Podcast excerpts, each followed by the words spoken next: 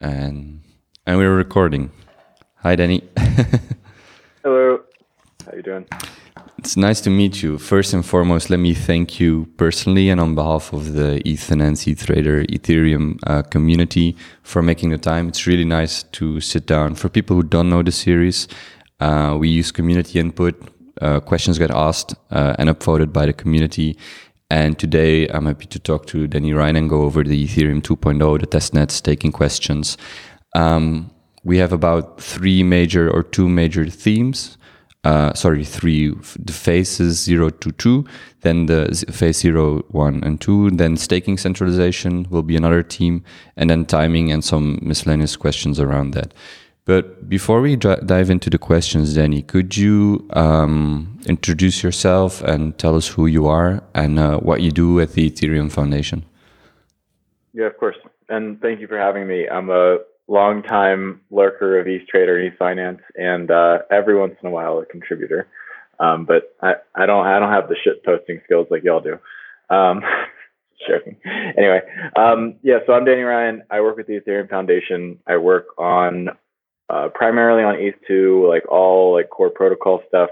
I do some research. I do some spec writing, testing, and a lot of coordination on the project in general. So I spend a lot of time working with clients, making sure they understand things, working through problems, uh, getting testing out clients, and all sorts of fun stuff. Um, and I also spend some time communicating with people. Um, I guess part of the question is why. Uh, I mean, I opened up the uh, opened it up and went down the rabbit hole and kind of can't get out of it. I mean, that's the, that's the simple answer. Um, more so, I'm I'm a bit of a luddite and I, I, talk about this every once in a while, but I, I um, a luddite in the sense that I'm concerned about the trajectory of technology in society, and specifically due to the like behemoth uh, powers of the government and large corporations that are like increasingly controlling society and controlling us, quite frankly, especially with like social media and advertising and that kind of stuff. Um, so anyway, uh, I don't know if blockchain is going to be a panacea to solve all of these things, but it's it's a chance to disrupt uh, the trajectory and disrupt the, the powers that be, um, and hopefully find a better, uh, you know, more equitable uh, equilibrium for the trajectory of individuals in society. So that's that's kind of why I'm here. I'm also just like super super fascinated with the technology. Um, someone mentioned the other day, it's like an XKCD. It's like the ultimate nerd sniping. Hmm. Um, you, you like gave this this problem that combines software engineering and and economics and game theory and like stuff and it's just it's it's once you open it up it's impossible to put down what were you doing before you started working on ethereum um, for many years i was just kind of a freelance developer uh, i had various clients built some web applications built some um, database optimizations did some like AI analysis stuff for some people. Um, just kind of all over the place, uh, figuring out how to make ends meet while not having to go into an office has been my primary goal, and I'm still achieving it working with the Ethereum Foundation. All right, Danny, then let's just dive into the questions and let me uh, extend a thank you to everyone who, who posted those and uh, upvoted them. Um, I'll just read the username and then I'll ask a question. I hope I pronounced them correctly. So Gimli, the ETH Maxi, asked, he asked a couple of questions. Uh, I'll just read them. So if phase zero is basically done, just making sure that all it works smoothly over the coming months and phase one is being worked on, what are the chances phase one is ready as soon as phase zero um, uh, mainnet is released? In other words, do we get phase zero and phase one within a couple of months of each other? Um, there's a lot of work going on in phase one right now. Um, we're in this phase where it's um, spec refinements and a bunch of spec testing and uh, initial prototyping. So we do have a number of uh, individuals from the different client teams that are uh, doing some basic prototypes and kind of like doing this feedback loop with the spec. Um, and that's something that we did uh, we did for a long time, quite frankly, with phase zero. Um, phase one, this feedback loop I expect to take a lot shorter amount of time uh, because a lot of the core is in place. Phase zero really provides the like baseline architecture for everything else. And really, most of the heavy lifting happens in this like this system, this core system that we built out in phase zero. And so I th- expect this feedback loop to take a little less time, and I expect development to take a, lo- a lot less time, um, primarily because I guess of a few things. One, the client teams are um, at this point experts at, at building ETH2, and and this is rather than building ETH2, this is like extending um, the base, uh, the strong base that's already built, and um, it's also in terms of specification, a lot of a lot of the major design decisions have been made and had to be made with phase zero. Um, and so plugging in these new components with phase one, uh, you know, writing the extension of the network spec, uh, writing the extension of the validator spec, these are not Herculean tasks as they were in phase zero. And so I don't expect phase one to be ready right after phase zero is launched. Um, one of the reasons is that just a lot of the engineering effort and a lot of the engineering and, and the very expert resources on these client teams are um, spending night and day on phase zero. And so, although they do have some people working on phase one at this point, uh, they don't have most of the resources. Um, and so, once we on, on, that, so once we do go into production, um, there's going to be obviously there's going to be maintenance, there's going to be issues uh, keeping just keeping things kind of moving and live. Uh, but I expect like a, a large portion of, of teams to really shift into like full blown phase zero engineering effort at that point. And so I think we're going to have prototypes. I think we might even have like small little nets and stuff in the, in the coming months through the summer. Uh, but uh, the the priority and the, the, main focus of all the engineering effort is phase zero right now. Mm-hmm. So, second question, you already touched on it briefly, um, but the second question is, how is work on phase one going? I don't know if there's any, if there's a good measurement of, of progress. I don't know which kind of measurement you'd like to use, but how would you how would you answer the question? Right. So we're in the, um, as I mentioned before, we're in this this process where we're in we're in kind of a feedback loop between clients and specification. Um, and this is I think Terrence from Prysmatic is is doing some some build out. There's an, a great issue he just posted. Um, he has he's kind of built out the core and has a um, a bunch of feedback, just kind of like refinements, uh, minor bug fix here and there. Uh, so the Prysmatic team is is building on it. Uh, I know the Lighthouse team is following the spec. I don't think they've built anything yet. Um, Mikhail, who was previously Harmony and is on TXRX, which is a consensus kind of R&D team. He's um, in the process of building out phase one on top of Teku.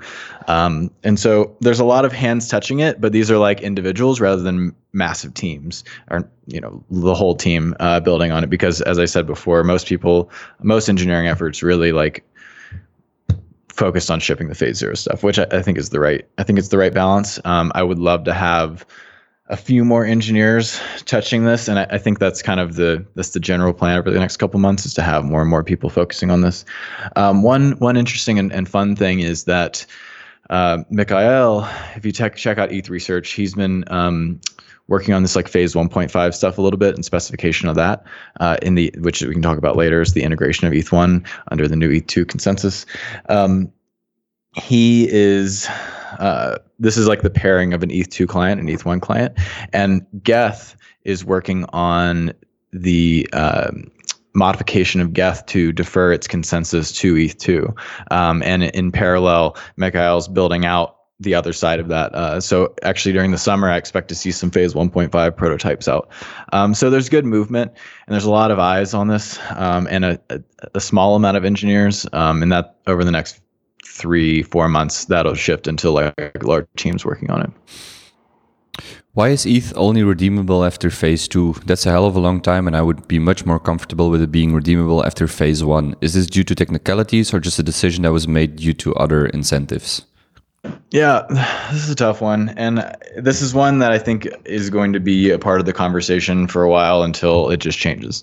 Um, so there transfers um, were part of the spec, part of the phase zero spec um, early on, with the intention of probably having the number of transfers allowed per block to be zero to start.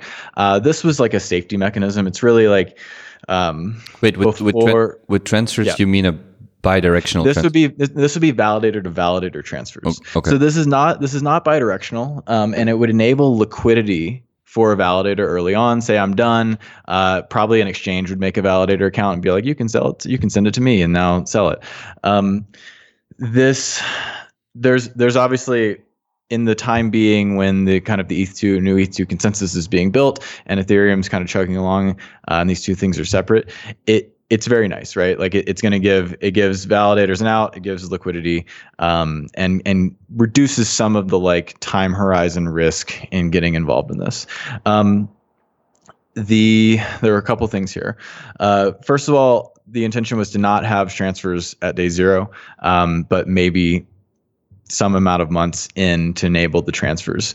This would be to allow us to more easily coordinate in the event that something bad happens at, at the very start.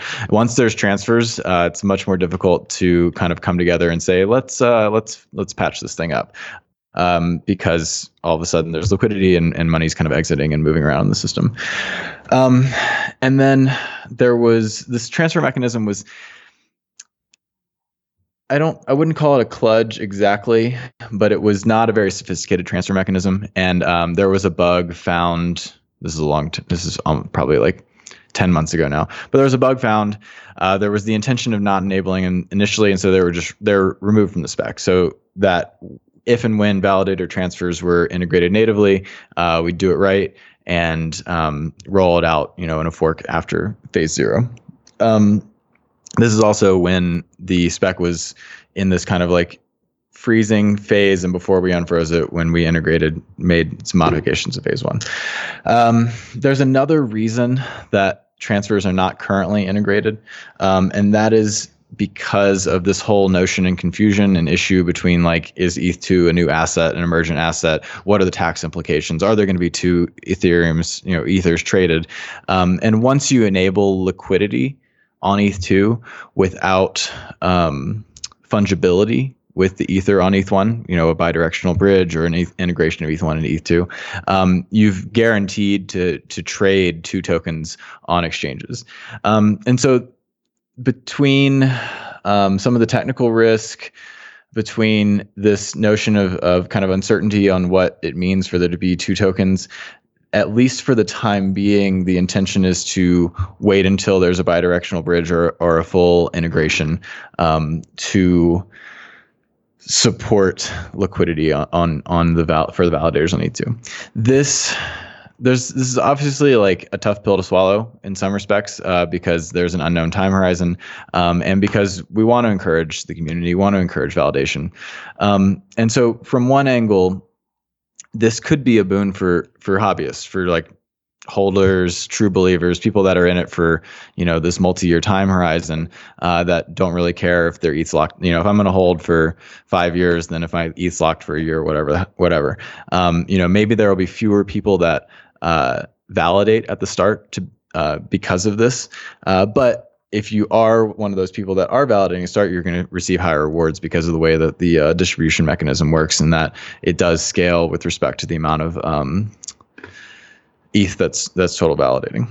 I I will say that this is this is complicated. Um, there's not really a right answer.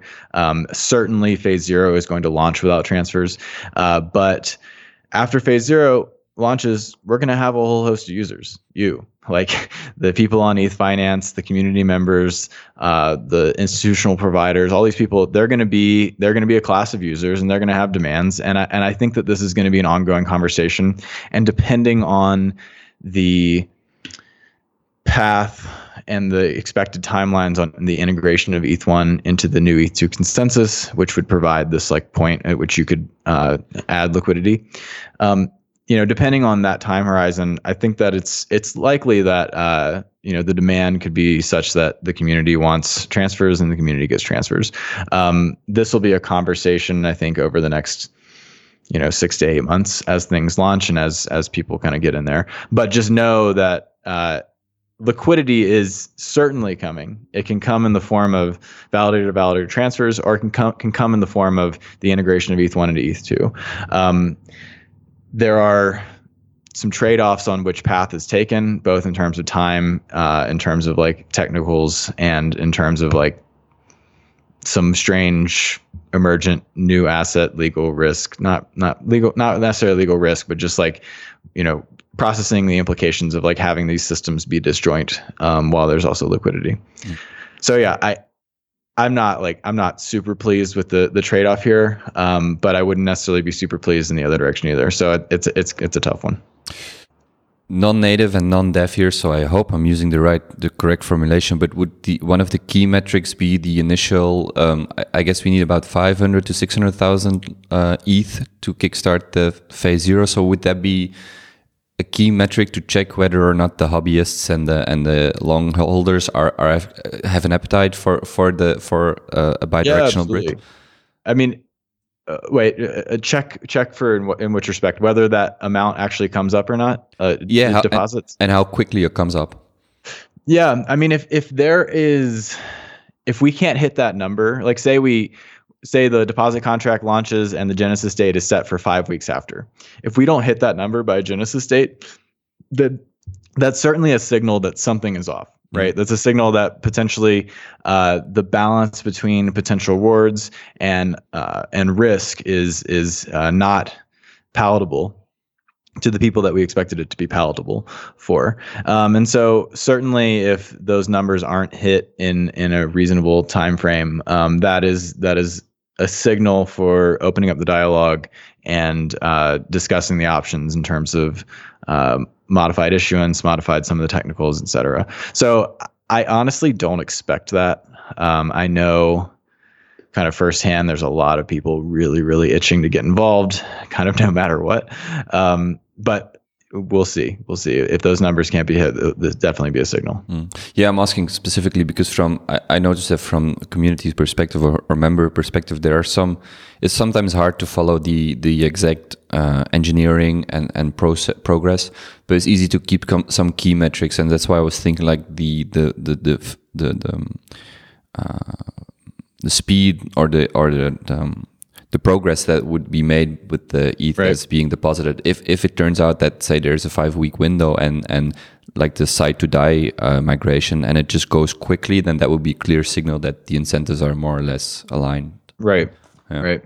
Okay. Yeah, yeah, and and with the with the launchpad infrastructure that I think it was announced at Ethereal and is going to be discussed more in a blog post really soon. Um, there would be a really clean and easy way to kind of monitor that. Also with with these uh, uh, block explorers there's also like increasingly good tools to check out deposits and kind of keep an eye on things so that'll be a, a really fun and exciting time and a really interesting time if um, you know no deposits are made mm. last question from gimli because he had another question on the on staking centralization but a, a few pe- people asked questions similarly and i'll just keep that for later um, his last question is How does Vitalik currently participate to phase zero? Is he actively working or just sticking to a research role? Um, Vitalik, you know, eats, sleeps, breathes Ethereum. Um, if you've ever had the pleasure to spend any amount of time with him, uh, it's hard to get him to turn off. It's it's what he cares about. It's what he's excited about. It's what he loves. Um, and so, in that capacity, I think he does everything that he can to make Ethereum better and to ship Ethereum. Uh, but also, that said, he's um, he's a researcher. He's not an engineer, and Phase Zero is uh, not to discredit him. He can write some great code, but that's just not what he does with his time. Um, the phase zero is largely an engineering problem right now. Um, and so, yes, Vitalik is is a part of conversations. Uh, you know, we have meetings with every week where we talk about um, you know any number of things related to phase zero, one, and two. Uh, but he also spends a ton of time like researching deep crypto and and thinking about long term vision and, and all sorts of stuff. And so, uh, I think he's involved with the with phase zero as much as is reasonable, um, but he's also spending spends a lot of time looking towards the future. Dispels forty two asks. Early in phase zero planning, the view was that phase one was quote unquote the easiest of the three phases. Why is that? And is that still the view? um, oh, right. So f- sorry, I, I, didn't read the full question. And also, please comment on this fr from both a spec design perspective and in terms of implementation relative to phase zero implementation. Right. So phase zero is uh, is hard. Uh, phase zero is hard in the sense that it, it, it manages most of the sophisticated machinery of the of the system. The the consensus mechanism with a ton of validators. That kind of ETH2 is designed in such a way that not only uh, is it a sophisticated consensus mechanism, but it's a sophisticated consensus mechanism that can handle hundreds of thousands of validators. And the reason that we need hundreds of thousands of validators because we do random sampling of these validators into smaller committees across the entire system, across all the different shards. Um, and so the job of, of integrating and, and building this phase zero uh, core consensus mechanism is difficult. Um, but most of the bones are in place, and most of the software uh, kind of serves as the scaffolding for the rest of the rest of the system. You know, the notion of of managing validators and controlling different subsections and committees and, and coming to consensus on on things in general uh, is largely complete in phase zero. Whereas in phase one, it's really uh, plugging the notion of shard chain into this. Um, and so there are some consensus challenges. So some of these like core state transition challenges in just like plugging in uh, what a shard chain is and plugging in how it gets linked into the beacon chain um, and extending what a validator has to do to not only f- follow this beacon chain uh, but to run over to a shard chain and and add that component, that shard block into their attestation. Um, but it's not an order of magnitude increase. It's not even like doubling the complexity. In in my opinion, it's probably, you know, I don't, I don't, I don't have the right estimate. I'll ask an engineer. Um, but the uh, some of the complexities lie in um, the networking stack, but even then, most of the networking stack is kind of in place. This notion of like sharding the actual network layer and these like subnets that validators join, this all happens in phase zero. Uh, there just aren't shard blocks flying around yet.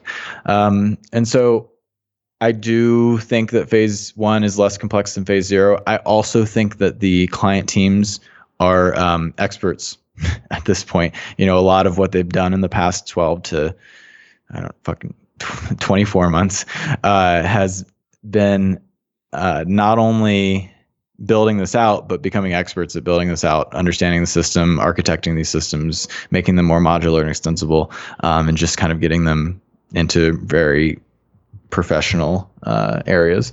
And so I do expect the complexity to be much less for phase one. In terms of phase two, so there's a lot of Phase two is the abstract, like just general notion of adding um, execution on top of uh, this like highly scalable data layer. Um, phase 1.5 is likely, by likely, I mean like 99% almost certainly the first thing to happen, which is the the integration of ETH1 or the integration of the current Ethereum chain to live under the ETH2 consensus as a single shard. Um, and this this has certainly has complexities, uh, but probably doesn't even have as many complexities as like this generally open phase two thing where there's uh, execution across all shards. Um, the reason that I think people talk about the complexity of phase two is because there's just so many different paths and design decisions that can happen here. And so, like the past 12 months, uh, teams like the EWASM team, teams like the Quilt team, uh, members of my team, and and you know TXRX, all sorts of like they've spent so much time exploring the breadth of what a phase two could be, right? And it it's it's there's so so many ways that you could architect execution on top of this system, um, and so part of the complexity there is just narrowing down yeah, like how, what is the appropriate path there? How how do you guys come to consensus on deciding what path to take?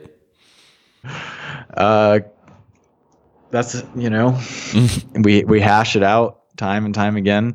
Uh if you check out eth research there's tons of posts. Uh i think that one of the guiding lights especially on the phase 1.5 and execution is that eth2 is ethereum uh and is for the community of Ethereum, is for the dApps, the contracts, the everything that's already built on Ethereum. ETH2 is should be an upgraded context for that and an extensible context for that.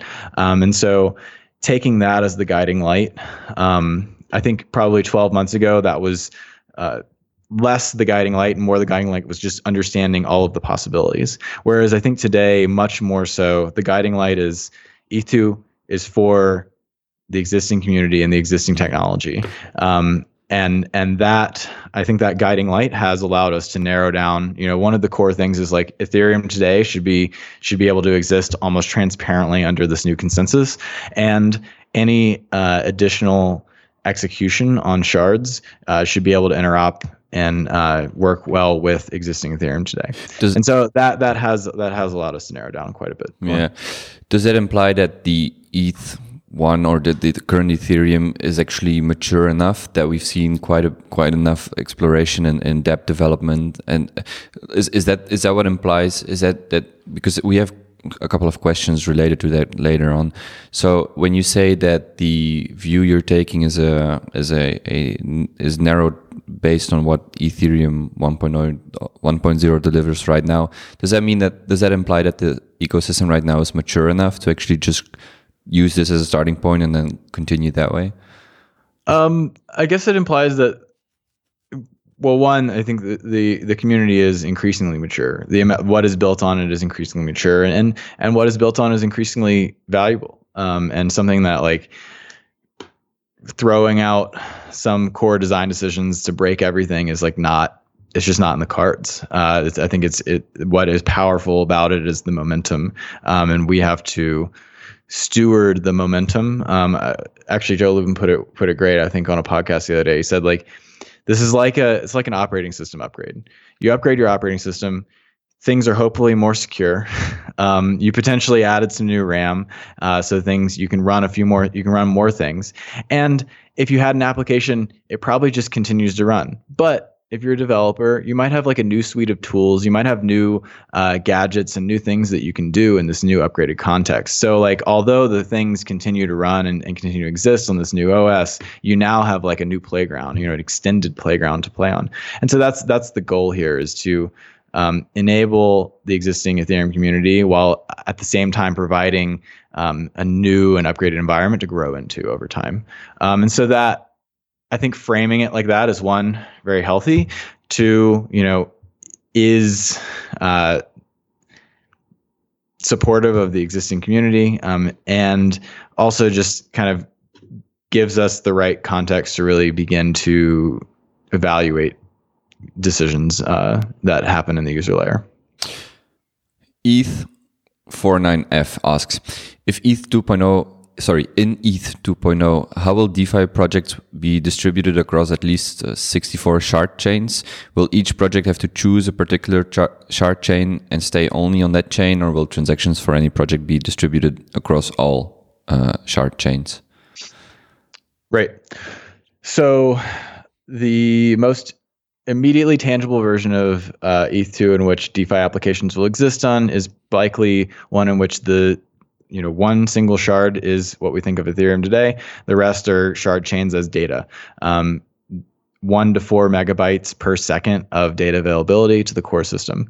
Uh, this in this context uh, this this in, initial context immediately uh, supports and enhances uh, applications that scale with layer one data, uh, such as all the rollups that people are talking about. Um, and so something that we could we could see in the in the kind of medium term is for a lot of DeFi applications to exist um, on highly scalable rollup environments. So maybe even like a DeFi rollup where people are just like doing what we think of as uh, DeFi on Ethereum today, but in a much more scalable context in this like layer two uh, chain uh, using uh, all the sharded data.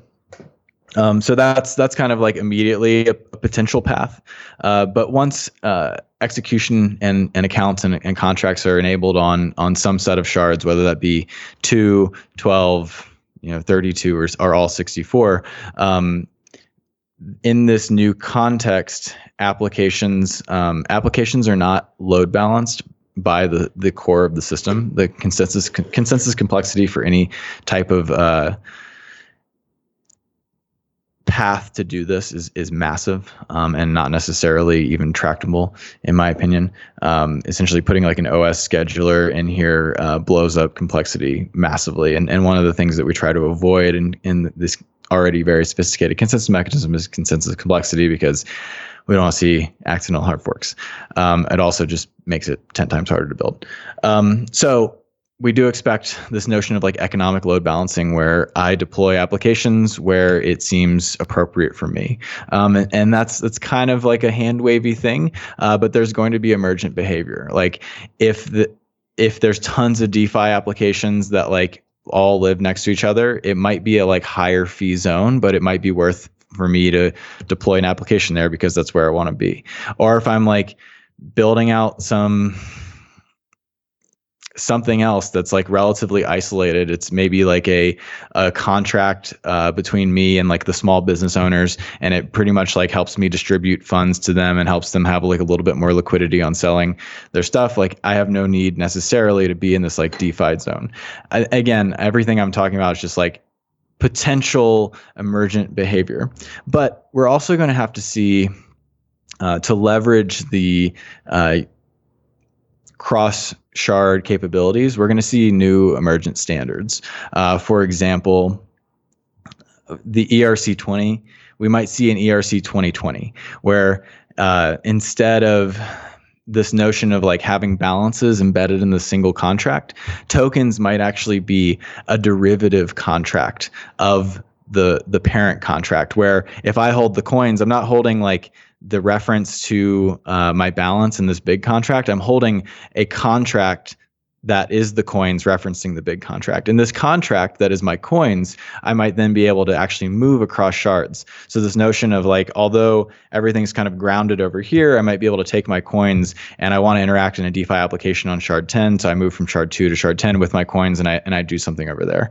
And so there will be uh, modified standards that begin to kind of take into this take this uh, expanded scope in in when ETH1 is integrated into ETH2, uh, DeFi will continue operating exactly as it does today in this like single shard paradigm. But uh, like I said, um, you're going to give developers a bunch of new toys, aka shards and cross shard capabilities, and they're going to start playing with it. And so the emergent DeFi ecosystem across shards is going to grow and change. You know, the the, the initial the current DeFi ecosystem will exist as long as there is demand for it to exist. But I imagine um, as people begin to leverage uh, more and more of like the extended capabilities of ETH2, you're going to see new standards. You're going to see new ty- types of DeFi applications um, and new ways to kind of think about and interact with the system as a whole. How will communication happen between shard chains, and will this slow down or create a lag in transaction speed? Uh, yeah, so cross-shard communication in the optimistic can happen in a single slot. This is a uh, this is 12 seconds. So if i'm um, just trying to move assets from a, an account on shard a to account on shard b um, it's going to be like similar latency to what i experienced today. You know it's essentially like a block time uh, a block time or a block time times two. So in that like 12 to 24 seconds range. Um, this is but where when i start doing cross shard uh, cross shard applications that have increasing complexity where maybe I have to hit shard A, uh, shard A hit shard B, shard B hit shard C. Every time I'm I'm making that jump, I'm I'm inducing like a 12 second latency. If I'm using strictly layer one uh, communication, there are a number of paths uh, that have like a notion of um, optimistic ex- execution where I can make claims about what will happen um, and actually have like derivative assets and, and, and conditional things about what will happen. And this is stuff that all the, we've done actually a lot, a number, a lot of research into this, um, especially when cross-shard communication was expected to happen on the six minute time horizon. This stuff was like very important. Uh, this stuff still exists. It's less important with the communication happening on a 12 second time horizon, but uh, even then, if we can have paths that reduce uh, effective latency for users, I think we're going to. And so eventually, I expect there to be all sorts of like fun layer two tricks to um, allow for optimistic evaluation and, and and to have like a seemingly um, instant cross shard communication on on on certain types of applications. Uh, but on layer one, we're going to see this like 12 second latency between communications, and there's going to be um, there's also this notion of like yanking where uh, assuming I, I own some sort of like asset or contract, for example, the ERC 2020, where I, I actually own the, the, the contract that is just the coins rather than the entire contract, I have the rights to move these around. And so if I'm going to be doing a lot of things with the coins that need to be on shard B, I'm just going to move them to shard B and then have like this immediate uh, communication rather than having to induce uh, additional latency. So there's there's going to be a number of ways to interact and operate. But naively, yes, you do you do um, when you communicate across shards. Uh, you there is there is an additional latency. Um, so the design space is huge. People are going to mess with it. People are going to do some really cool stuff. Uh, but there is complexity and some latency induced by it. User Rupexity has a couple of questions um, regarding the beacon chain and sharding. It was decided in 2018, I think, that delaying proof of stake launch to focus on making proof of stake and sharding launch at the same time was a better use of everyone's time. Seeing multiple and continued delays in the launch of phase zero, which won't even have true sharding functionality due to lack of ability to move your ETH, what is your hindsight view? What is your hindsight view on this? I don't know if, if the question is clear enough. Yeah, yeah, I got it. I got it. Okay. So the hybrid proof of work, proof of stake stuff. Uh, I actually I used to work on a lot on that. Um, I did a lot of work on the contract development. I wrote the EIP that was ultimately deprecated and was beginning to coordinate with clients to get that domain net.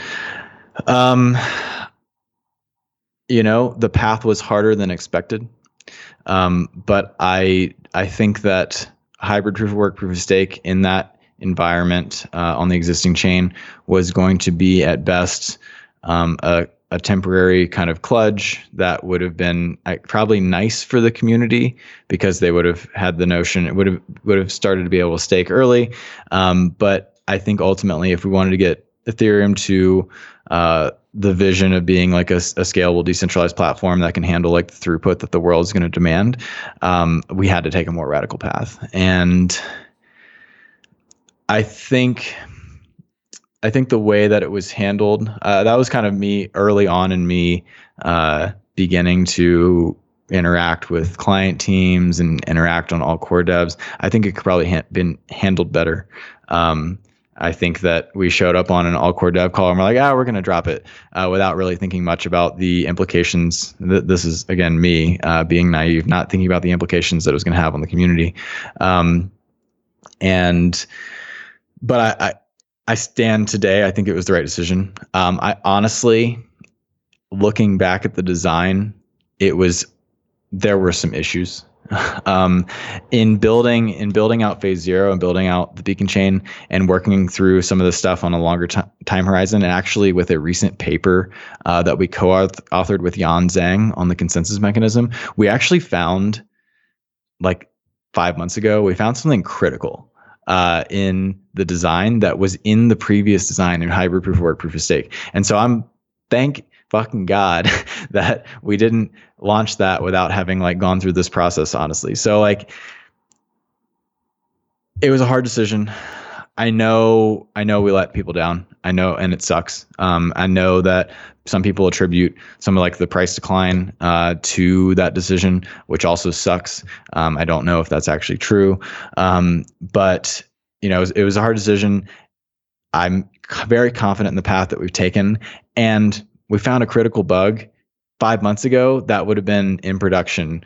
Um, so I'm I'm glad that I'm I'm glad we went this path.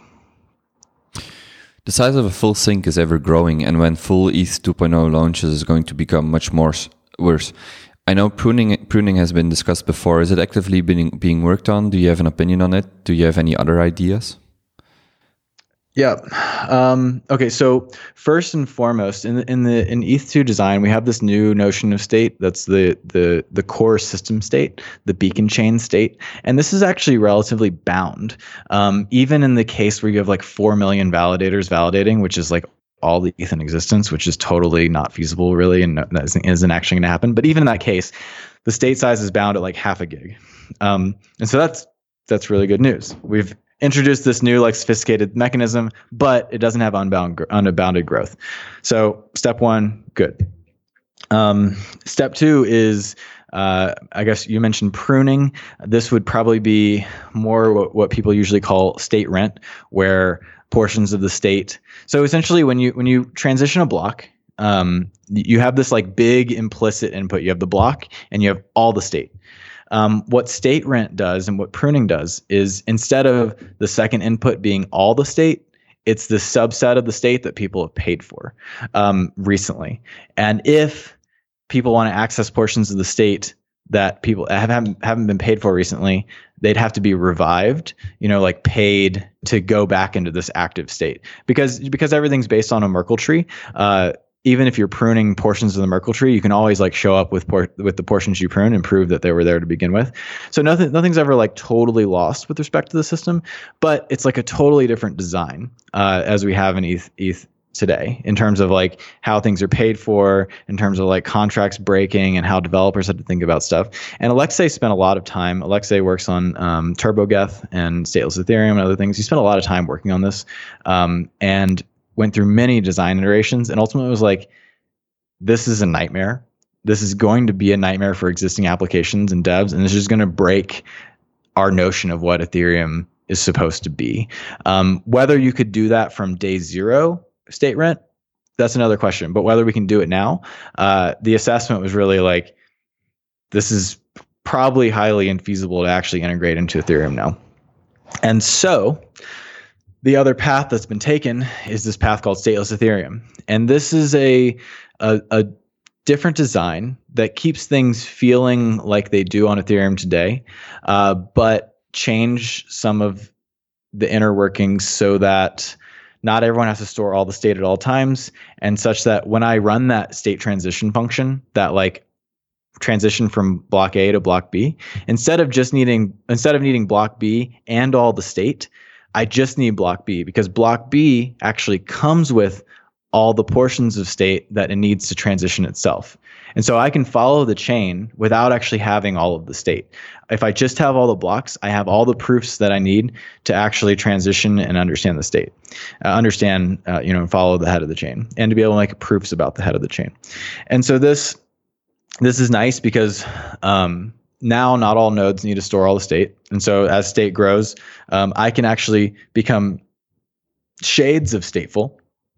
Uh, whereas maybe there's certain types of accounts, certain contracts that I, I want to serve and that I want to know about. Maybe I'm a I'm a server. I'm I like serve data about uh, Maker, and so I just follow the Maker contracts and I follow some other DeFi contracts that like use Maker. And anywhere that Maker tokens are touching, I follow that state so I can serve it to people and I can understand it, I can analyze it. But any other portions of state, I just like disregard because I can follow the chain without keeping all the state. And so I get this optionality of being like any degree of stateful that I choose.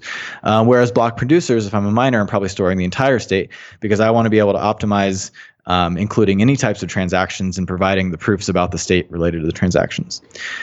So this is this is stateless Ethereum. This is this big movement. Um, a lot of like the ETH 1x R and D right now, uh, which is kind of led by Piper and Alexei and some other people. Um, it's very exciting. I'm super pumped that like people want to get uh, some of these like major changes into Ethereum today. Um, I think it's super healthy. I think this is like the revival of like intense research on Ethereum uh, outside of just the E2 stuff um, is, is great and super exciting. Um, this is to bring stateless Ethereum to Ethereum today and to uh, pave the way for stateless Ethereum being core inside of ETH2. And what this does is it allows Ethereum, it allows ETH2 to stay very thin at its core. So you only have that beacon state, uh, which is really I said max like 500 megs, but really it's more in the range of like 50.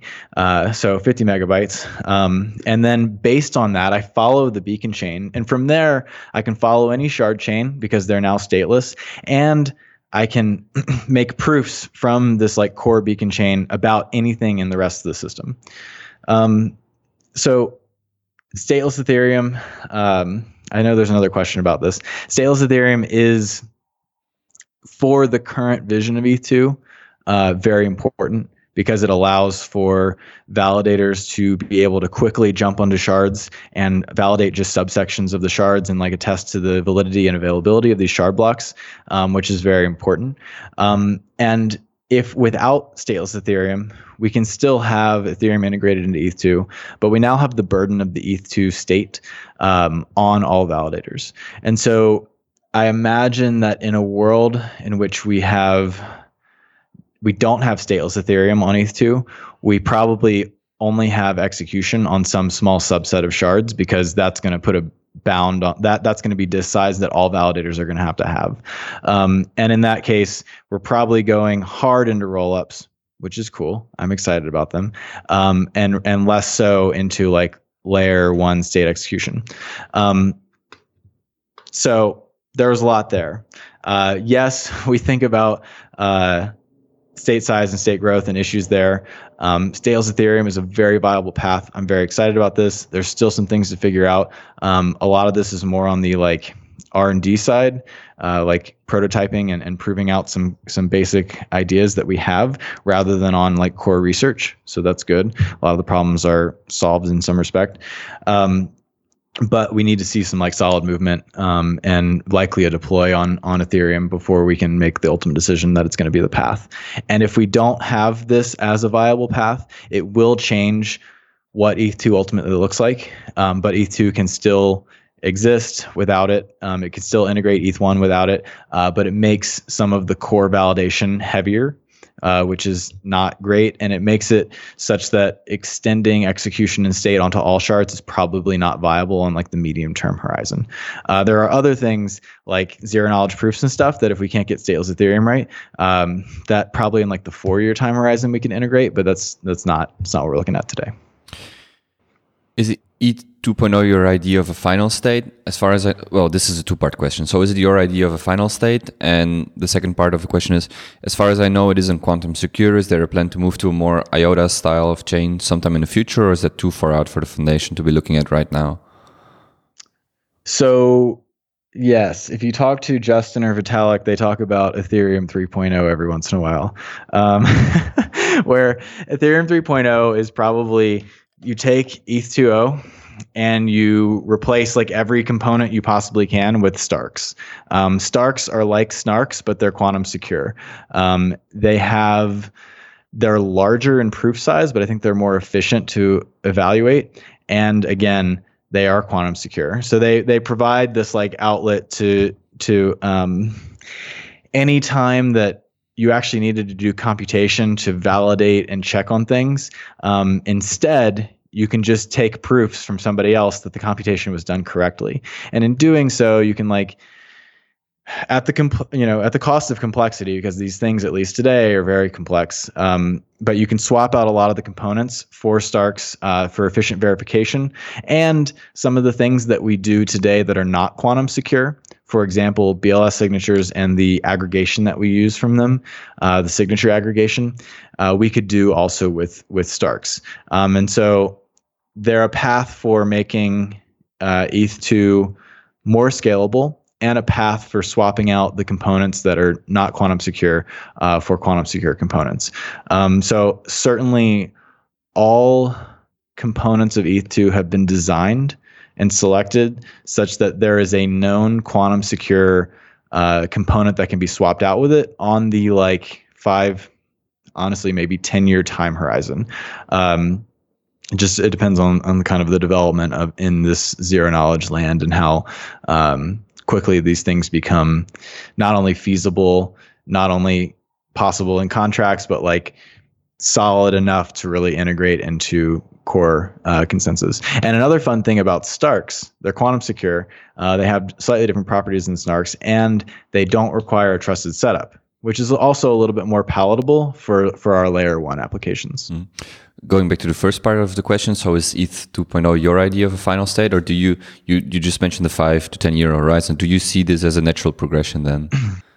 um, so it's it's probably a, a there's there's a lot of talk about like the value of base layer ossification and um, you know just getting it to a place where it is good enough to handle enough throughput and it's extensible enough that people can just build on it and we don't have to like mess with layer one anymore. Because messing with layer one comes with all sorts of like political issues governance issues all that kind of stuff. So i'm i'd rather get to a place where it's solid and we're not messing with it anymore.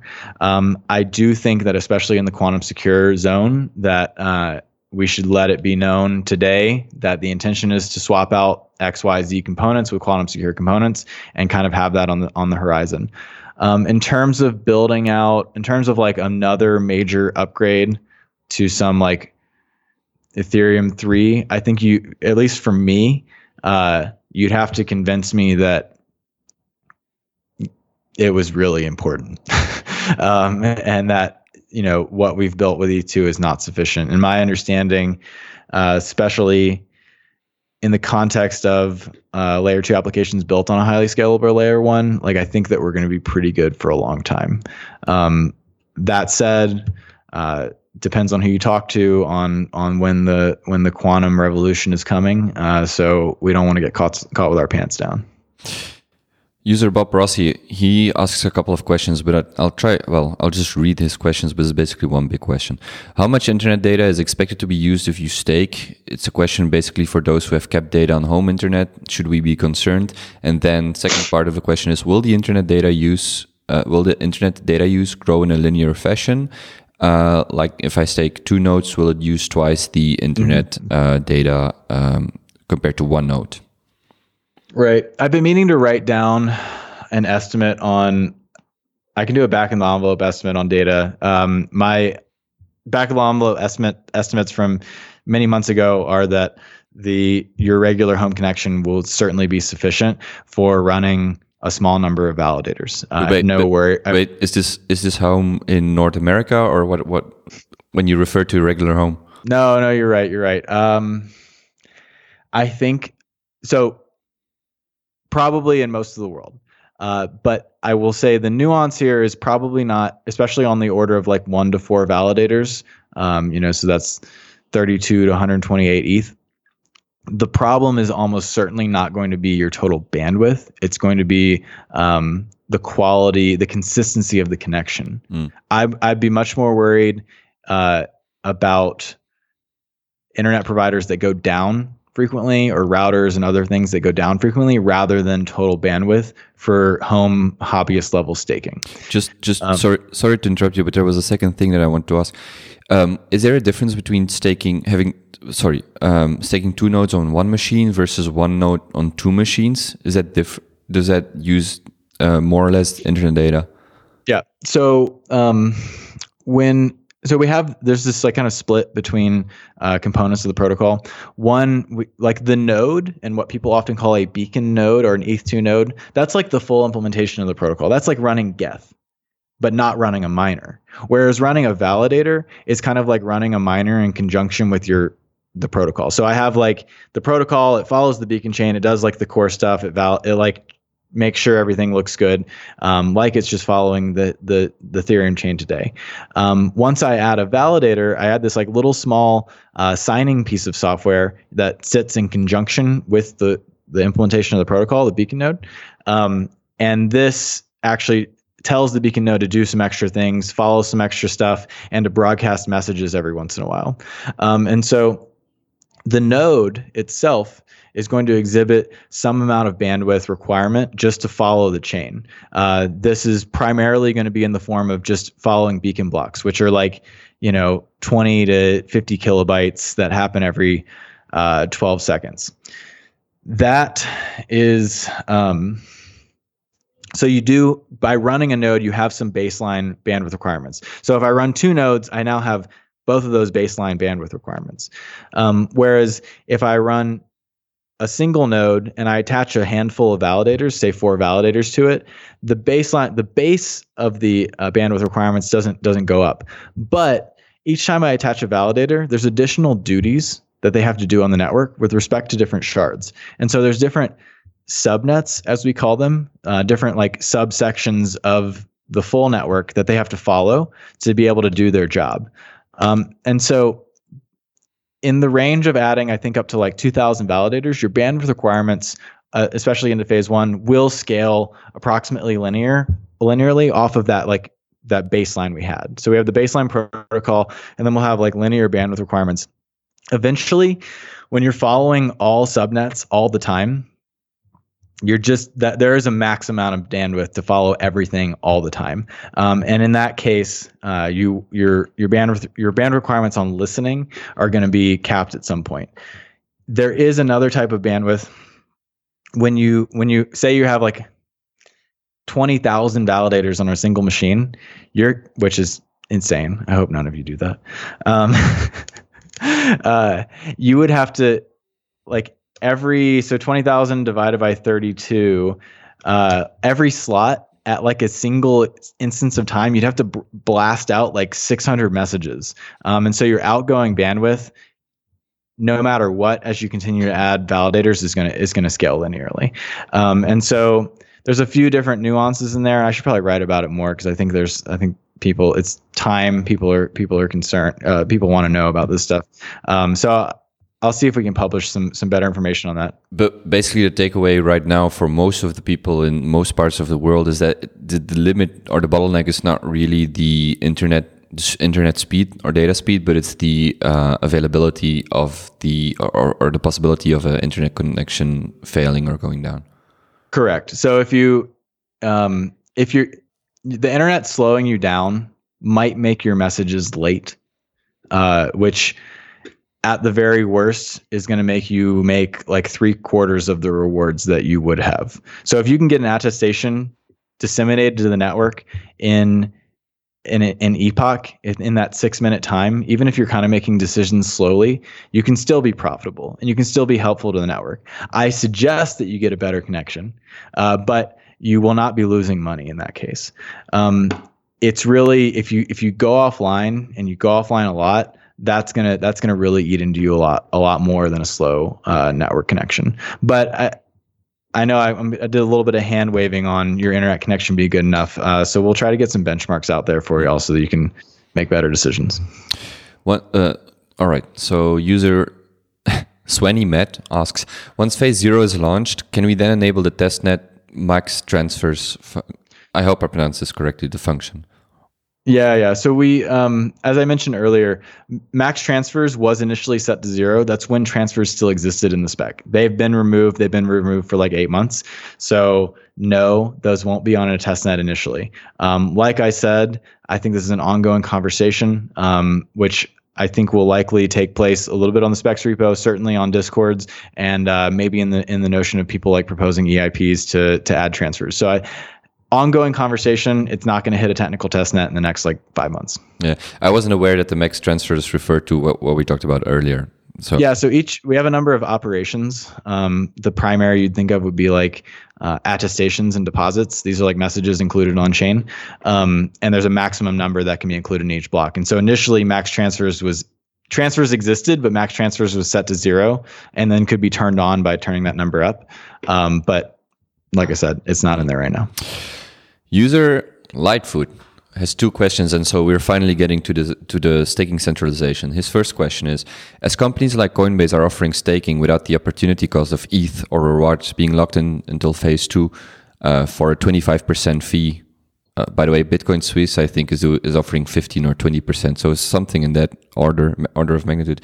Is staking ETH 2.0 objectively the best financial use of 32 ETH, or is the network going to be relying on enthusiasts staking on a passion uh, as a passion project? Uh, it's gonna be a mix. Um, I won't sit here and give you financial advice. I think that there's a lot of risk associated with this thing. I think there's some technical prowess that you need, and I think that it's a non-trivial decision to stake your ETH. Um, and this isn't a network that expects you know 99% participation, whereas I think we see in some of these networks that allow like delegation and things. Um, ETH is uh, as they say, money. Uh, ETH is used as collateral in other applications, um, and ETH is going to be used to secure the network. And so, like, there's a lot of stuff you can do with your ETH. Make an informed decision, read a lot, run test nets, uh, and and make a decision. It's not my decision. Uh, I don't know if it's the best use of your your money, and obviously, it, you know, if 20 million ETH shows up, then like all of a sudden, it's a lot less of a good decision um, because the rewards are going to be lower. So check it out. Um, in terms of the exchanges, I do expect exchanges to show up. Um, I do expect exchanges and staking providers to have a, a you know a significant impact.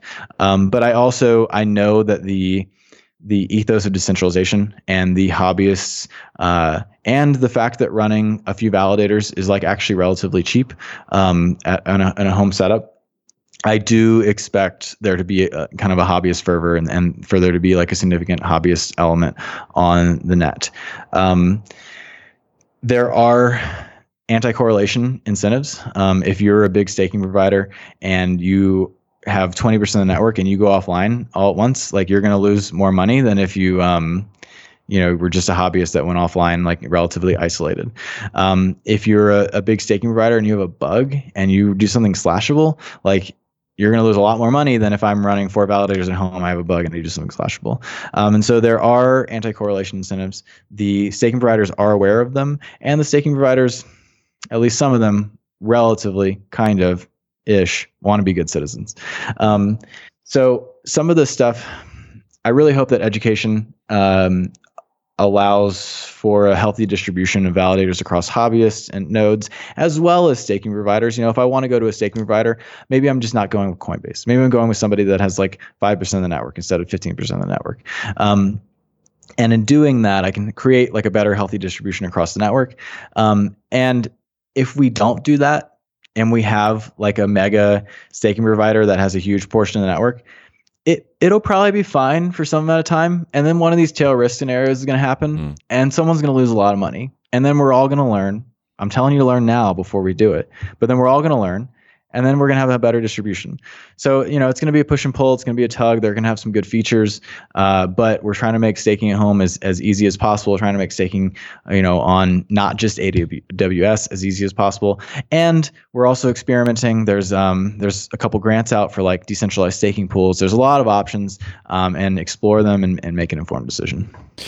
So, from my perspective, I can I can set up a Raspberry Pi, run my own validator, I, but that's the limit of my technical uh, ability. But basically, what I what I understand from what you're saying is that the barrier to entry for staking by yourself might be higher compared to a staking pool, but the tail risk or the hidden risks are actually it's it's you don't really know what you're getting yourself into, or you might not be aware of the tail risks when you go through a central staking provider as compared to staking by yourself or running. Right, so there are there are certainly tail risks built into the economics of the protocol that would disincentivize you from running the running with the biggest staking provider, running on the same cloud everyone else is, mm. running the same client software that everyone else is running. Like if, if there's 60% running client X, then like there's more risk associated with running client X if something bad happens to client X. Um, and so there are anti-correlation dis- disincentives. If the world is perfect, we won't feel them almost ever because the chain's just going to run run well. But in these tail risk scenarios, if you are running with majority X, Y, or Z, um, you're gonna you're gonna potentially feel these tail risks more than uh, somebody who's running with minority uh, a minority setup. Mm-hmm. All right, let's let me just quickly check the clock um, because we still have quite a few questions left. So I might. Yeah, I talk I talk too much. No, it's fine, and, and and we just started with the most upvoted question, so it's kind of meritocratic, but still. Um, let's see. There there were uh, one more question on the on the staking pool centralization. At what point would you consider any? I mean, it's a hard question to ask, but you mentioned like twenty percent or 20, 20 million. Mm-hmm. Is there is there no? I have two questions. So one, is there a specific point at which we should start paying attention? And secondly, have you written or will you write more about these um, anti-correlation? Um, um, um yeah, incentives. decisions incentives. So on the anti-correlation incentives, I believe if Carl hasn't written about them in his like staking Ethereum blog uh, series, um, I think it's called Staked. Uh, if he hasn't written about them yet, he should. Uh, so they're there, but if if if they're not there, um, I'm going to talk to him right after this call, and we're going to write that post. Um, yeah, it would be it would, it would, be great for us in the community to refer to this, just to give people a quick ref, mm-hmm. point of referral, like like Absolutely. just be aware of the risk and, you're taking. And I, have been talking uh, with EthHub recently, and they do intend to uh, have like a whole section to help hobbyists understand risks, understand client software, understand kind of all the different little pieces. Um, so I, I hope that they actually in the next like month or so become a really strong resource. Uh, so uh, that would also be a place that hopefully we can point them to soon. Um, what was the other the other part of the question? At what point percentage wise or right. each so stake should we one, pay attention? One, one, one six is the red flag. Um, one third becomes uh, theoretically enough to cause uh, a network fault, but that that would be under incredibly contrived situation. If one third could split the other two one thirds in half into two different networks and not allow them to talk to each other, and only you know in, in this super contrived way, then they could like double finalize something and and do it like a, a double spend or something like that. Uh, that is incredibly contrived. Uh, it's almost like 100% unrealistic that that a one third attacker could also have such control, granular control over the P2P network. Um, once you get into that 50% range, um, you you start hitting like certain double spend and double finality attacks become like much more feasible. Um, being able to like manipulate the network uh, becomes more feasible. Being able to manipulate the fork choice becomes more feasible. Um, at like a two thirds, you're really just like you're you're the mob. You're just in control of everything. Mm. Um, and in that case. If there's like a two thirds uh, cartel, we're probably as a, as a community just going to give them the middle finger and like fork them out and say we're going to go on our way. Um, but I don't think we're gonna have to get there. Uh, but it's it, honestly the the threat and risk of uh, of certain of these like type of social maneuvers even just existing, I think uh, dissuades a lot of them from actually happening. Um, yeah, so th- those are the numbers. In terms of um, slashing risk, when you the percentage of funds that you lose scale with the percentage of the network that has recently done something slashable times three so if I'm like 0.1% of the network and I do something slashable, then I actually I lose one ETH. I get a slap on my wrist. I say they say bad. You did a bad job. You lose one ETH, and you also then lose the recent percentage slashable times three. So if nobody else has done something slashing recently, which like we expect slashings to be very rare, um, you would lose an additional 0.03% of your ETH. So like that, your percentage times three. Whereas if I'm, uh, you know, one third, uh, I'm, I'm one third of the network. Now 33, I'm 33% of the network and I done something slashable. I have like faulty software or I did something actually malicious. Um, I'm going to lose 33% times three. So I'm going to actually lose maximally. And that's, it's tuned that way such that if enough of the network attacked such that they could create, create a network fault, as I said, that one third is the theoretical uh, initial there, um, th- then they're maximally punished. And so um, in the case that I'm a Coinbase and I'm running 40% of the network and I God forbid, have a, a, software bug. I'm not even doing something malicious, or somebody hacks my system and gets me to sign a bunch of malicious messages, um, then all of a sudden I'm losing all my money, right? If I'm staking with a provider there, whereas if I'm staking with a you know a three percent uh, network provider, then I'm going to lose nine percent of my money, but that's a lot better than 100. There were a couple of questions on um, stakers exiting, uh, sorry, validators ex- exiting by phase two. So let me just read this one. As I understand, there will be a queue for validators who wish to exit to avoid a mass drop of validators, but by phase two, there will probably be a lot staked and rewarded ETH waiting to be withdrawn so that the queue will be big. Will increased validator will increased validator rewards be sufficient in hampering speculative and staker sell pressure at that time? Basically, can you can you explain the situation yeah, and what you what, what you have designed? Um, so there is an there's an activation and an exit queue.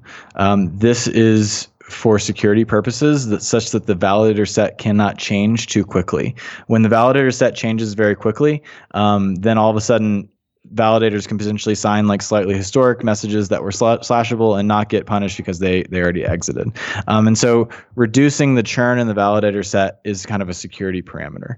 Um, and so activations. This is why you know, even once your deposit is processed, you're not necessarily activated immediately if you've been messing with the test nets because there's this activation queue. I know there's not a great visualization on the the block explorers right now, but it's something that's a high priority so that you're not just left in the dark, like saying like, I hope I'm going to be a validator soon.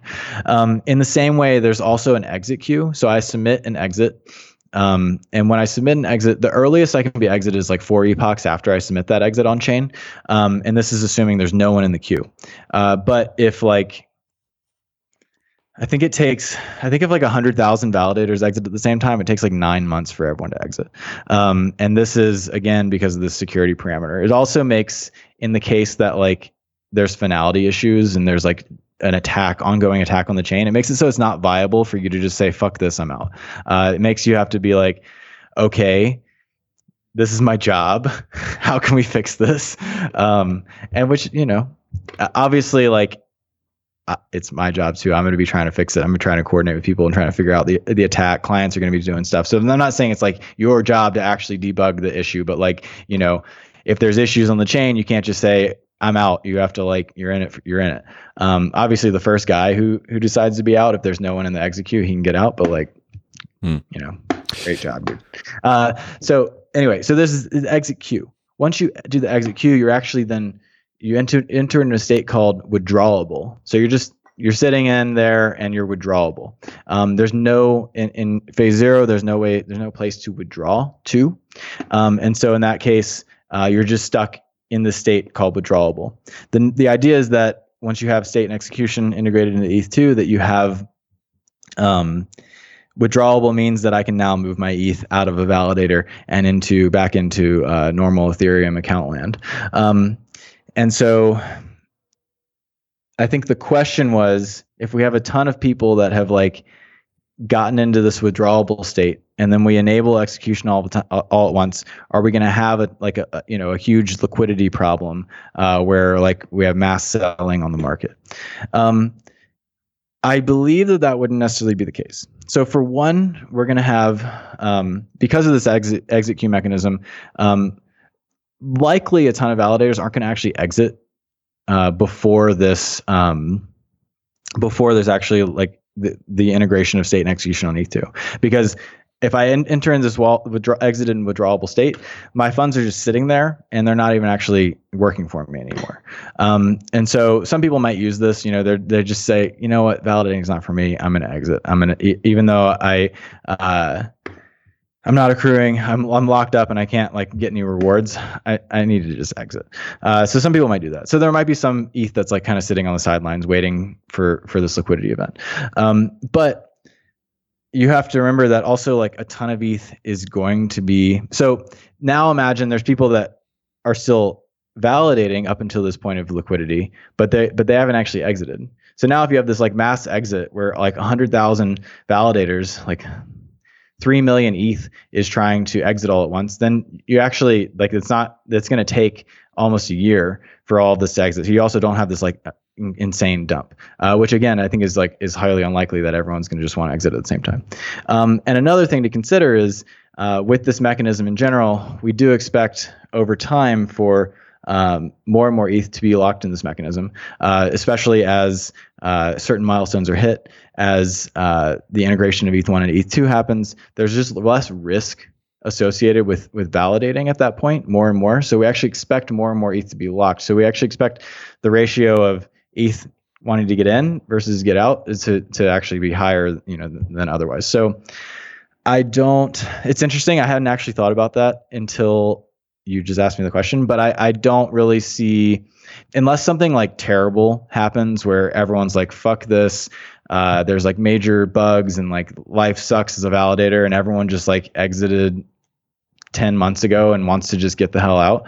Um, unless that happens, then I don't really expect there to be an issue. And if that happens, like we have bigger issues on our hands anyway. Will this be a thing? Excuse me if this is a stupid question, but will this be that will this queuing and, and exiting be something we'll be able to follow in real time or more or less have a view on? Yeah. So I mentioned right now, I, I, I actually just joined the uh, the Witti testnet the other day, and I sent my deposit in, and, and then I'm like I'm like twiddling my thumbs. I'm like, is it happening? Mm-hmm. um, so I I know there's some pain there. Um, Proto from our team has been working on like a um a deposit tracker and visualizer, so I hope that's going to be out soon.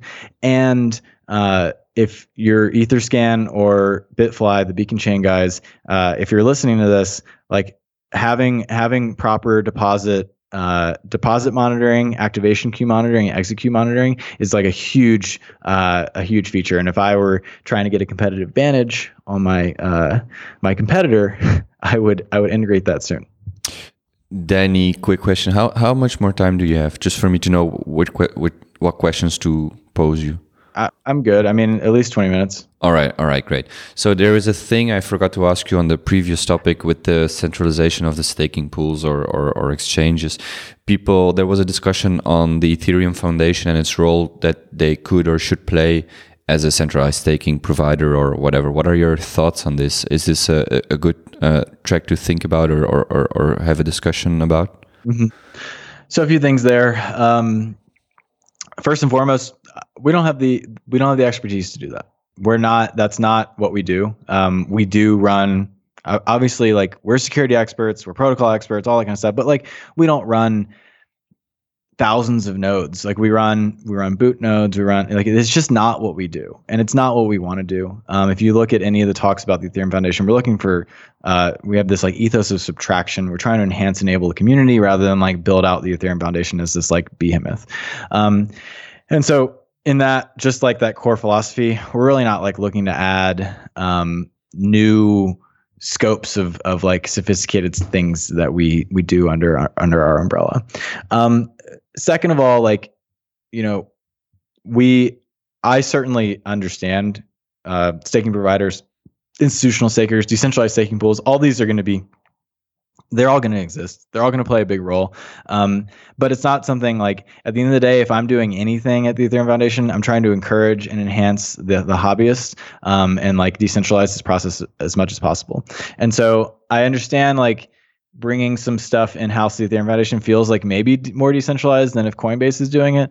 But at the end of the day, like we don't want to we don't want to have our finger on the trigger. Like we don't want to we don't want to be the ones that like have enough stake to be able to attack this thing. Like it's it's just it's not in our ethos. Um, and we're going to work towards creating mechanisms to help decentralize this thing more rather than like fight the centralized entities um, by you know playing their own game. So so yeah, uh, it's it, it's almost certainly not something that's going to happen. Yeah. So um, we're gonna we're gonna be running some nodes. Like I got some I got some hardware in the mail right now. I'm gonna running some nodes at home. Um, but I'm not gonna be you know we're not gonna be running uh, you know.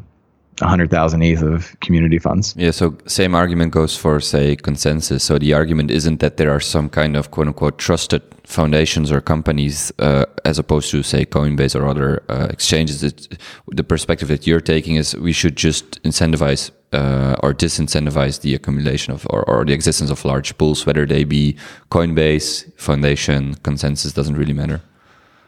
Yeah, yeah, agreed. And you know, ConsenSys is going to run their staking as a service provider, and they'll probably do a good job, and they'll probably be good, uh, you know, good stewards and custodians. But at the end of the day, like there's risk associated with having too much, and um, we're going to try to make it so that it's not not uh, attractive to do so.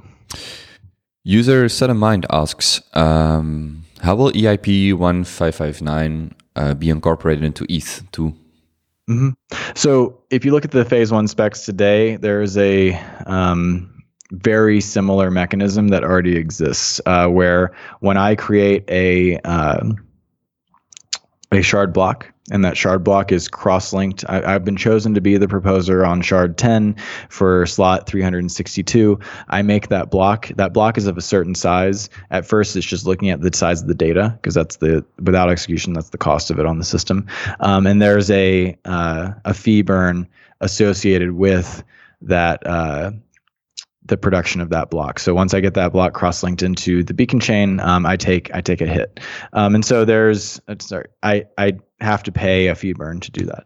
Um, and so there is for me to actually want to make that shard block, it, it needs to be profitable. Um, and so I, I know what the fee burn is going to be, and so I need to uh, make sure that it is worth my time to make the shard block. Otherwise, I wouldn't even make it. Um, and so this mechanism, this EIP 1559, is native uh, to ETH2 and and will be. And so even if I really hope to see 1559 on uh, Ethereum mainnet soon. But if it is not by the time that ETH1 is integrated in ETH2, um, it's just going to be native to uh, it's native to the core consensus in there. So I think that's a big win for us. User Vedran asks, are there intentionally malicious clients running on phase zero testnets? If so, who's writing them? Um, so we are we are like tracking one of the most obvious malicious behaviors is uh, slashing uh, is doing slashable things so like double signing attestations or trying to make two blocks at the same time. Um, these behaviors we are inducing every once in a while just to make sure that they're they're being caught uh, and they are. You can go check out um, on witti.beaconchain che.in. Uh, you can check out the slashings. Um, there are people that are getting slashed, uh, and that's primarily actually us just like running two instances of our software and getting them to sign bad messages. So we are inducing some nefarious behavior, uh, but we are also at the same time we're building out a suite of tools to better monitor and better disrupt networks. Um, you can check out protolambda's rumor tool. Uh, it's like a th- very thin uh, kind of networking entity that f- runs almost all of the networking protocol and so it can kind of be embedded in the network and we're going to do some cool stuff where we try to like uh, dos people and like split networks and stuff with these little tools. Um, so it's in the works. Um, and something that i would like to see if anybody's interested is somebody take one of the validator clients uh, from one of the teams um, and make it an evil client. You know make it do on command evil things like double signing messages and stuff because um, messing around with that would, be fun. Uh, it's something that's kind of on my to-do list, but hasn't hasn't made it in the works yet. Um, beyond that, so we we we're going to have these like large scale multi-client test nets. You're seeing smaller versions of them right now that will be restarted a couple times before we do like a, and you can join these, uh, but before we do a large scale, um, full blown multi-client test net where we get thousands of participants across the community.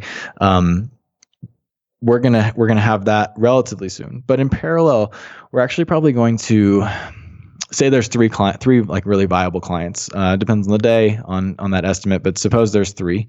We'll we'll take a um, medium sized test net, maybe like 400, maybe 300 nodes distributed across the world with, uh, say, 20,000 validators on them, uh, evenly split across these clients. And we're gonna we're gonna leave these nets up, and this is gonna be our version of the incentivized nets, where we rather than incentivizing just trying the network out because I think honestly we're going to have a lot of that. We're going to have a lot of the community just like plugging in, making attestation, making blocks. Um, I hope that maybe POAP will get in on this and provide some NFTs, uh, maybe even for like finding slashings and things.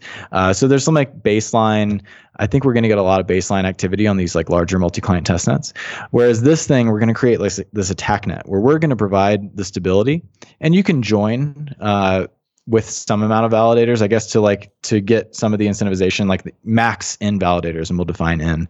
Um, but we'll have this just like stable attack net up that um, you can receive some bounties and stuff for successfully attacking it. So so so taking maybe some of the rumor tools and trying to partition the network. Like if you can prove that you uh, disrupted finality for five epochs, uh, then there might be there might be a reward. Or if you can craft messages that it you know it drops all of the client A, it crashes all those nodes on this network, then like you know you, you can get a reward. And so um, we are messing with nefarious agents on the networks today.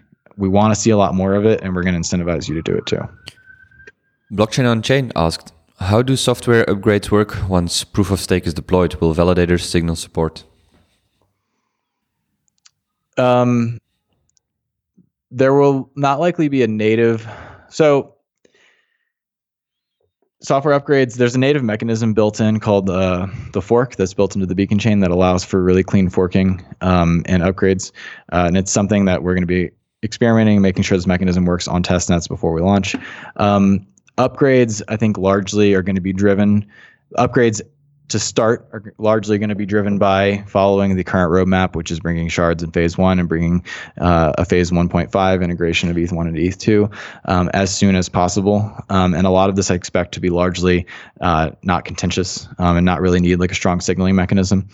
Certain things, um, there is there's this uh, notion of graffiti. So there's a 32 byte field in uh, shard, I mean in beacon blocks, um, and this could be uh, co-opted to be used for signaling, uh, for validator signaling. So um, if there was, and maybe it'd be fun to like experiment with it. We could just like vote on uh, something something trivial to start and just get people to like signal in this in this mechanism. It's similar to the extra data field in Ethereum today. Um, so but for example, if there was like a what seemed like a contentious uh, EIP to add transfers, um, you know, before phase 1.5, and then I think that the graffiti could serve as a as a valuable signaling mechanism, similar to a lot of other things. You know, we have coin votes, we have uh, Twitter debates, we have Reddit polls, we have you know, so this you can add it to the gambit of uh, signaling mechanisms. Bob Rossi asks, is there any indication we can expect a Raspberry Pi 4 to last all the way through phase two? Um, yes, I think that. So again, uh, I talked about earlier. There's a there's this notion of like the protocol and then there's the notion of like this little signing entity called the validator. The baseline protocol of just following the beacon chain and being able to say follow a single shard, whichever one you choose. Um, I do believe that a Raspberry Pi 4 would be able to do this. Um, in terms of validating, um, when I add a validator, I induce some additional bandwidth. And so there's going to be a little bit more load because of that. And there's a little bit more computational load from signing. Uh, but the, the main thing is uh, in phase one, once I am a validator, there's some amount of shard chain. I store 132, 132nd of a shard chain of two weeks of a shard chain. That's my duty uh, for every validator I have. And so there's going to be this disk requirement that doesn't exist is exists in phase zero that's going to come with phase one. And so a Raspberry Pi, and I don't have a good estimate on what that disk requirement looks like. You're right? I can figure it out real quick. Uh,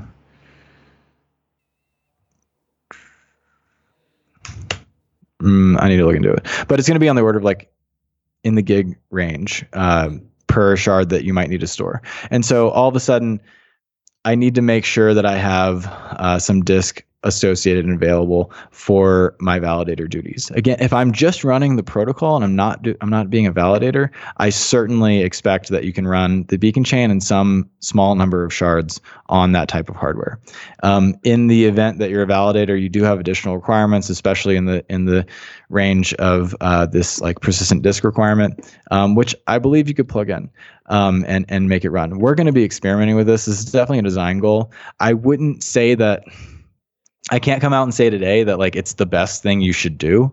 Like getting uh getting a machine that costs $250 instead of $50 uh, might be a good decision. Um, but at the end of the day, I do believe it's going to be feasible. And one thing is one thing that might be valuable, and, and if you haven't checked out um, Jim, I can't remember his last name. Jim McDonald. He's working on this um, staking as a service provider called Attestant. He was on the EthStaker call recently, and he talked a lot about key management and structures between nodes and clients. And one thing that might actually be really valuable to do with a, a Raspberry Pi is like have your main node running on um, running on a larger machine. So like uh, maybe an old laptop or um, you know home desktop, just something something at home, um, and actually connect only run your validators on the Raspberry Pi. So put your keys, you know, your hotkeys on the Raspberry Pi, only open up one port, only listen to one type of traffic coming in on that port from the node and do all the signing in this like really isolated environment. So there's some there's even if you're not running the full protocol on a Raspberry Pi, which I think is going to be possible, uh, Raspberry Pis or other small uh, dedicated devices might be interesting uh, to bring into the mix regardless. Tricky Troll asks, pineapple on pizza, yay or nay? uh, if it's um, if it has bacon on it, then yes. I actually, you know. Oh Jesus! I, I ba- bacon and pineapple on pizza. That's oh yeah, I wonderful. I'm not a big pizza eater, but for some reason, pineapple is just really good on pizza. I don't know why. Okay, let's continue. Five day, five day old burrito asks, um, will there be an option to stake your staking returns? If I check Beacon Chain, I see the average validator balance is 32.3 ETH, but everything above 32 ETH is not staked, right? Um, and he also asks whether this would lead to centralization because if people actually have an option through a central staking party to restake their returns, um, well, will there be an option to just restake your staking returns if you uh, yep. run your own validator? So at the point in which there's liquidity for validators, they will be um, you will be able to move ETH beyond that 32 effective balance. Um, and in doing so, you could pull it out or you could move it on to other validators. Um, and so, not today, um, but that is something that is in the works because right now we keep validators at a max of 32 and their effective balance in like the way that they're contributing to the consensus so that we can think of each validator as essentially the same balance and and easily shuffle them across uh, different parts of the parts of the system. Um, and so in doing that we we forego the um, compounding of rewards beyond that 32 uh, which is you know it, it, it's it's certainly a trade-off. Uh, but having the ability to move those uh, rewards out um, and do other things with them while still keeping your validator running, I think is is the is the good compromise, and that's that's expected. Um, you know, at the point at which there's liquidity on the system. Labrav asked, and I think we touched on this, so just just feel free to to glance over it. Having the critical mass of ETH to stake at the very beginning might be an issue. Is there any place where pledges of big ETH holders like the foundation uh, uh, that plan to stake are collected beforehand to ease this problem. You said anecdotally that many, that you feel like many people or, or, or, or, organizations are waiting to to start staking, but is there some kind of way to gauge this, to, to gauge this, to to get a sense of the of the um, willingness? Yeah, I mean, somebody could throw up a coin vote today. Uh, and if you're interested in it, I, I say, you know, do it. I'll retweet it. Um, it'd be interesting uh, to to see. I think that is it's certainly non-binding, right? It's it shows that you have the ETH, but it doesn't actually show that it's going to end up in that contract. Uh, so it could be valuable. It could be interesting to check it out. Um, uh, if you if you have any gumption to to try, uh, go for it. The again, I I. I, I the thing I'm worried about most is like this first mover problem. Uh, say the the deposit contract goes up and like nobody wants to be the first one to do it. So having some uh, having some like larger uh, what do we call them? Whales uh, who are willing to like make the first jump i think would be valuable. Um, so if you're a whale out there and you you want to you want to make an impact maybe make a big deposit at the beginning. Um, but but we'll see. I i really i'm not too concerned about ETH showing up in that contract. All right. Danny, two more questions. I think I, I had to skip a couple of questions, but you are very um, eloquent in your answers. So I'm pretty sure we actually answered everybody's questions. There are two more that I'd like to ask you. Um, if something, sorry, you just mentioned the deposit contract. Any thoughts on when the deposit ceremony will take place? um, very soon. Mm. Uh, we we have an, an audit going out for this uh, deposit CLI. If you checked out on, um, I retweeted this morning from Carl and our team. Uh, part of using the the Launchpad, which is what we want to be uh, one of the primary gateways for hobbyists to do their initial deposits. Um, it has this deposit CLI associated with it, and we're putting that out, and we're doing an audit for, the, for of that in the next over the next like five weeks. So that's pretty much the last hurdle. Um, and I would expect it soon. Final question Do you have any parting advice, tips, things you would like to share with anyone listening to this in this moment in time? So I have a big post coming out on Monday, like called the the state of ETH 2.0, and it's it's really it's aimed at aimed at you guys. It's aimed as hobbyists, aimed at users to just kind of better understand what's happening, the framing. And one of the things that I talk about, uh, I give a, a decent amount to talk about is, is multi-client, the multi-client paradigm. First of all, one, why why we do it. Um, in ETH1 today and ETH2. Um, two, some of the complexities and issues that come with it, but also the the benefits that the network can have uh, by seeing a healthy distribution across many different clients on the network, um, and and a really a call to action to not just use the most popular client, to try them all out, or at least try a couple, um, and and help the network have more resilience by by kind of embracing this multi-client paradigm. Um, we have a number of really strong clients.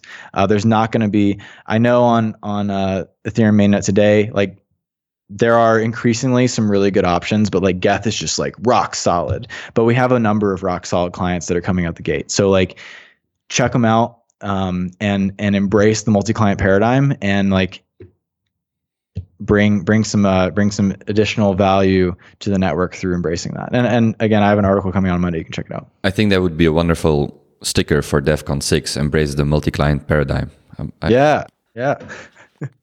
all right, all right, Danny. I, I, I really enjoyed this. Thank you for making time. Uh, I will post this very soon, and uh, I hope people enjoy it and learn something from it. Where can they reach out to you? Where can they follow you? Yeah, I'm on Twitter at Danny Ryan. I'm on GitHub DJRTWO, and um, the ETH R&D Discord is really great. Um, we have a lot of ETH2 discussions going on there. We're we're kind of we have a little testnet interop area where we're talking about some of the, the ongoing uh, things with the testnet, and uh, the the whole 1x initiative is also being discussed in there.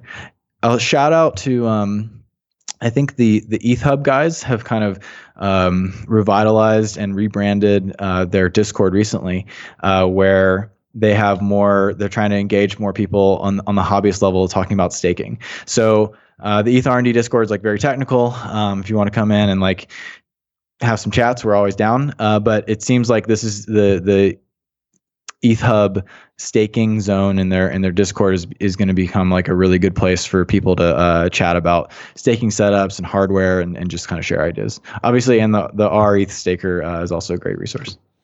All right then, uh, Danny. Um, thank you so much. And uh, well, would you maybe quick quick clo closing question? Would you be down to do another one of these in in the future uh, whenever yeah, we go absolutely. live? Or, all right, my, my, my pleasure. Uh, thank you. I, I really appreciate it. Um, there's a lot of I know this is a huge project, and I know um, there's a lot of moving parts, and it can be kind of opaque to see what's going on. So it's it's really it's my pleasure to help answer questions and and enlighten. All right. See you, Danny. Yeah. Take care, man. Appreciate it.